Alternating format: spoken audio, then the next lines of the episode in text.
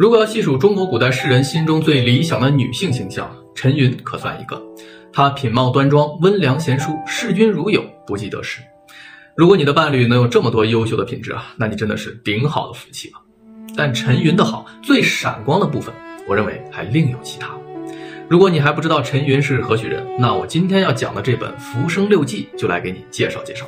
我是读书馆长锦纶，带你看遍好书好文。《浮生六记》人称小红楼，首先是因为它的作者沈复和曹雪芹都是清朝人，两人的家族呢也都是经历了由兴转衰，所以书中的人物都经历了逍遥快活与困苦落魄，甚至是生离死别。相似的地方还有续写的篇章，《红楼梦》的后四十回由高鹗续写。《浮生六记》的后两记呢，是由民间续写，两本书的文字风格也都近似，都是那种情真意切、清丽隽永的感觉。有这么多共同点，小红楼的名号也是实至名归。《浮生六记》闺房记乐，闲情记趣，坎坷记愁，浪游记快，中山既丽，养生记道，共六记，描绘了作者沈复喜忧参半的百味人生。前四篇中，除了坎坷记愁，其他的三篇都是谈论生活的乐趣。闺房之乐、诗酒之乐、游玩之乐，作者的前半生啊，仿佛是冥冥之中有一层恩宠与保护，他隔绝了世间的疾苦，把酒盏与风月、山水和诗歌通通的包裹进来。沈复就在这样一张美如画卷的烟雨江南中，尽显中国古代文人的风雅与志趣，逍遥自在，好不快活。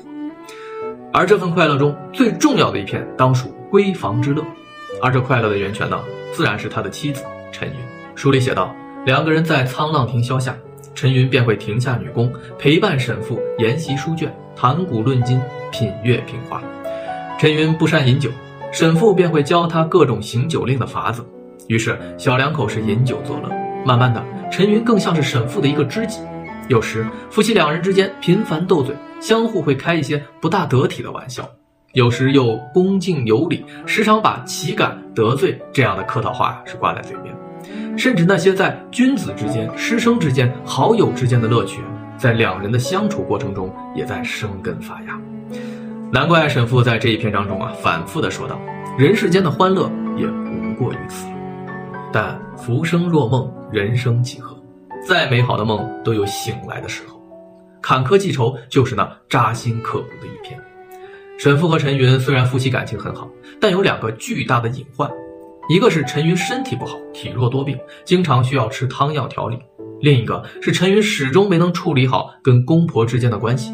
书里描写沈父的脾气大，母亲心眼小，弟弟人品不端，而沈父自己呢，也是不务正业，只知道游玩赏乐的人。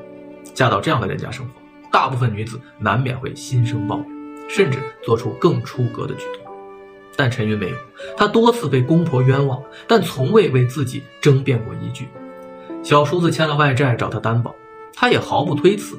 后来小叔子还不上钱躲债，债主找上门，陈云只能低头认债。沈父没有稳定工作，陈云就日夜不停地做女工来贴补家用，自己却不取分文，都交给了丈夫。甚至沈家在最困难的时候，已经养不起他们的一双儿女。只能让这可怜的姐弟跟随别家谋生，看着自己的亲生骨肉被别家领走，陈云是心如刀绞，悲痛欲绝，但依然没有说夫家的一句是非。看到这里，你是不是特别的生气啊？这么好的一个女子，竟被沈家如此折磨，难道还不发生反抗吗？我们今天不讨论中国古代男女之间的地位与权利，也不评论孰是孰非，清官难断家务事，家家有本难念的经。况且啊，这是几百年前，所以我不替他们发声，只是想通过古人的选择来给我们一些启发吧。沈家刻薄陈云是事实，而陈云与沈父间真挚的情感也是事实。至于陈云，他以一种什么样的姿态来面对沈家，是他自己的人生选择。我们当然可以为陈云鸣不平，为他感到不值。但如果我们真的为他考虑，就会发现，只要他觉得自己的付出、自己的忍辱负重是值得的，是无悔的。那别人也就没什么好再评判的。